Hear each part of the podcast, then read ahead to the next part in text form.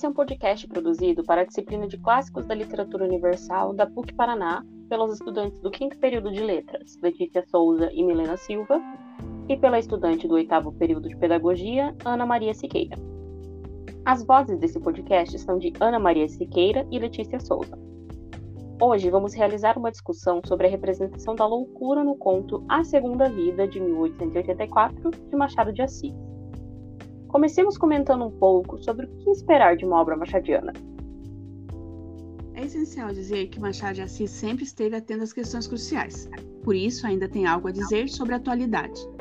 Como um autor de clássicos, ele vincula e tensiona valores sociais por meio dos seus ditos e não ditos, e perdura ao longo da história. Por muitos, ele foi lido como um autor bifronte, que olha para trás e para frente ao mesmo tempo. Em suas obras encontramos uma potência semântica, pode haver vários sentidos em seus fragmentos, que não contêm apenas seriedade, mas muita ironia, ambiguidade e contradição, que são estratégias essenciais na construção das suas obras. Não é apenas o que a literatura diz, mas como diz e o modo interfere no significado. Além disso, é interessante apontar também como os elementos externos passam a ser elementos internos em suas obras, como uma formalização, e vale ressaltar sua abordagem na dialética do localismo e do cosmopolitismo, a união dos temas locais e internacionais. Mas algo que precisamos para ler Machado de Assis é olhar para situações ficcionais e buscar seus significados escondidos. Um exemplo disso é a mistura que ele constrói entre o quem sou eu, a alma humana e as estruturas sociais. Algo semelhante podemos perceber no conto A Segunda Vida, que aborda a loucura atrelada às estruturas sociais. E por que debater a loucura nas obras de Machado? Bom, as obras com essa temática muitas vezes não são compreendidas pelos leitores, não são tão acessíveis, mas ao mesmo tempo estão relacionadas às críticas às estruturas sociais. Sendo assim, é essencial tratar delas para debater e desenvolver a criticidade e, ao mesmo tempo, para torná-las cada vez mais acessíveis ao entendimento do público. Como a loucura é abordada em A Segunda Vida? A Segunda Vida trata-se da história de José Maria, que, teoricamente, após sua morte, procura o padre Monsenhor Caldas, alegando ter passado por outras vidas. O Monsenhor percebe que há algo errado na história e manda um escravo, elemento do localismo, chamar a polícia. Enquanto isso, vai distraindo o visitante. O homem alega que, por ser a milésima alma de uma sequência, foi premiado com o retorno à terra. Ele declarou então que ele era indiferente nascer mendigo ou potentado. Escolheu então nascer experiente. É um surto de loucura. O título do conto remete a esse surto, né? O protagonista alega que morreu e conseguiu voltar, escolhendo quem seria, tendo experiência, sendo um sujeito com conhecimento prévio sobre tudo. Isso é ao mesmo tempo uma loucura e um desejo do senso comum, né? A gente sempre imagina como seria se já soubéssemos as consequências de cada ato nosso. E isso é apresentado no conto. Ele alega que quando criança não sobe em árvores, nem em muros para não se machucar, demora para aprender a andar por medo de cair, quando jovem mostra experiência social e não se, não, a não se apaixonar no jardim botânico. Na primeira parte, não se percebe de forma clara, mas depois o serviço claramente quando aparece a questão financeira. Mas é interessante perceber que o personagem entra em contradição, uma vez que ele diz que não se casou com Clemência. Depois resolve se casar e parece que ele não domina mais as consequências de cada escolha. E aí podemos ver de forma cada vez mais clara o que tem por trás dessa loucura. Não o gatilho que a motivou, mas é fácil encontrar uma lógica que atravessa a loucura. Não há uma coerência no surto em si, mas nela podemos vislumbrar algumas movimentações sociais. E de que forma isso aparece? É possível perceber isso pontualmente no conto. A lógica gira em torno da herança recebida por ele. José Maria se apaixona, mas depois que Clemência abandona tudo por ele, ela é humilhada e acusada de ter feito isso por interesse. Depois disso, ela o ignora, até que ele compra um revólver para ameaçá-la. Como um louco? Sim, mas são atos também perceptíveis em personagens teoricamente sãs, de outras obras que representam comportamentos sociais. Essa acusação de interesse, a questão financeira, apresenta uma matéria social, então há um valor social aí. Ele ameaça Clemência de forma volúvel, seu ímpeto aumenta até explodir no final do conto. Vale ressaltar que essa volubilidade e arbitrariedade é vista também em outros contos machadianos, com representação social, de uma elite que não vê nada além da sua própria perspectiva. Um exemplo disso é o Relógio de Ouro, o que podemos comentar sobre o narrador da obra, já que os narradores das obras machadianas são tão famosos? Então, esse vislumbre de uma representação social é mostrado de forma discreta, justamente por conta do narrador. A narração acontece como a história em andamento, em média res. O narrador em terceira pessoa é apenas observador, e quando ela fala, é com a perspectiva colada à do personagem, com um discurso indireto, livre e indicando apenas aspectos pontuais. Ele só aparece de fato bem depois do início. O conto é construído em um modo dramático, com uma estrutura de, em diálogo, e essa narração é, arma uma construção, tipo uma estratégia de tensão que cria expectativas de uma catástrofe que ocorre ao final.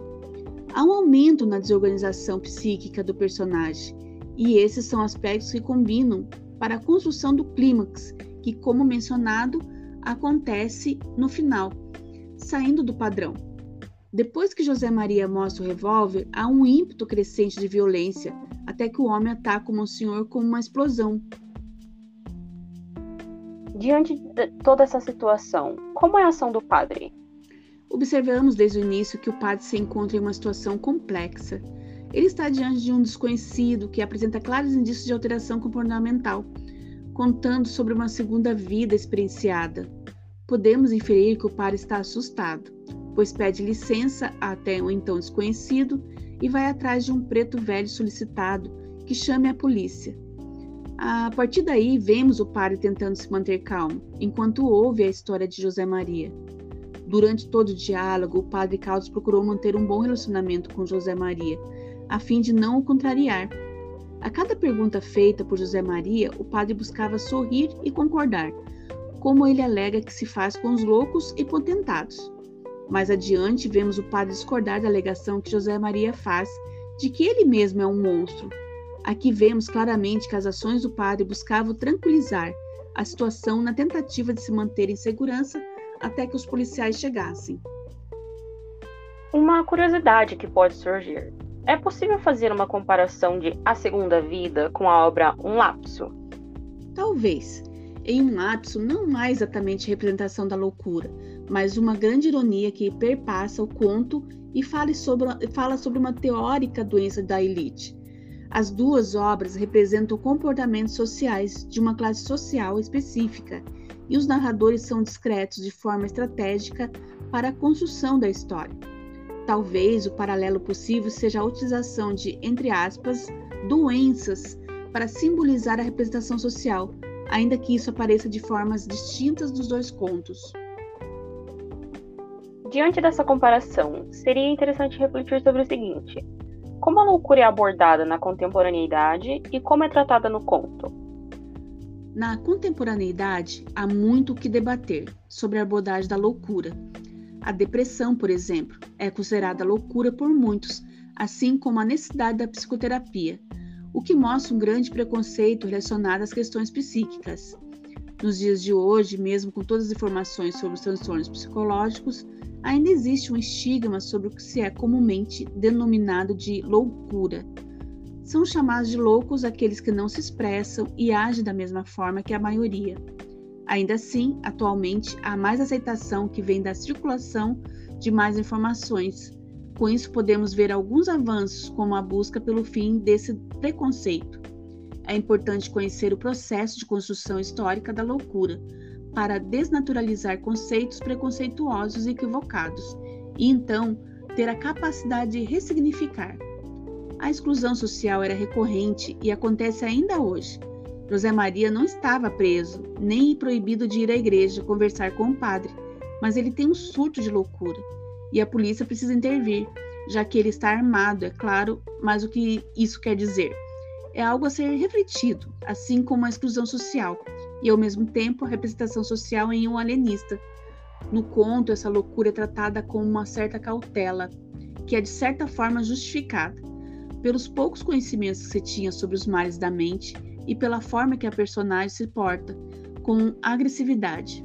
Mas o foco do conto talvez não seja a representação do que é a loucura e de como era tratada, mas, a partir das ações retratadas, há a possibilidade de vislumbrar relações sociais. O autor não penetra na consciência dos personagens para que possamos entender seus pensamentos, apenas assistimos aos acontecimentos. Há algum trecho em A Segunda Vida que possa elucidar a presença da loucura para vermos como aparece nessa obra de forma prática? Bom, João Maria tem várias ações que elucidam isso, inclusive seu surto final, mas é marcante o momento que ele se levanta e imita um pássaro. Vejamos. José Maria ergueu-se agitando os braços à maneira de asas. Ao erguer-se, caiu-lhe caiu a bengala no chão, mas ele não deu por ela. Continuou a agitar os braços em pé defronte do padre e a dizer que era isso mesmo, um pássaro, um grande pássaro, assim 1884. O trecho fala por si só. No meio da conversa dele com o padre, ele se levanta e começa a sacudir os braços, como se fosse algum tipo de ave. Em A Segunda Vida, algum trecho que possa, de certa forma, comprovar essa representação social que pode ser vislumbrada? Sim, com certeza. O trecho mais marcante mostra também a voz do narrador confundida com a do personagem. É o seguinte: Enquanto esperava o auxílio policial, Monsenhor Caldas fazia-se em sorrisos e assentimentos de cabeça espantava-se com eles e alegrava-se com ele. Política útil com os loucos, as mulheres e os potentados. Assis, 1884. Os loucos e os potentados, ou seja, a elite, são colocados juntos, lado a lado, em comparação. A partir disso, a gente pode refletir sobre a irracionalidade social. Um exemplo atual é um país produtor de carne e soja ter que pagar tão caro nesses produtos e não poder comprá-los apareceram recentemente alguns discursos de como substituir o arroz e o pão, e seja, como administrar a miséria, os loucos e os potentados, né? Para concluir, alguma observação final? Sim, é essencial. O Alienista é uma obra com uma mesma linha de A Segunda Vida. Portanto, agora conhecemos um pouco mais sobre esse conto e sobre, sobre como a loucura aparece nas obras machadianas. É muito importante considerar essa leitura. O conto pode servir como uma chave de leitura para a compreensão de O Alienista, que também é um instrumento com a possibilidade de trazer reflexão e criticidade sobre os acontecimentos sociais brasileiros, antigos e contemporâneos, possivelmente os mesmos.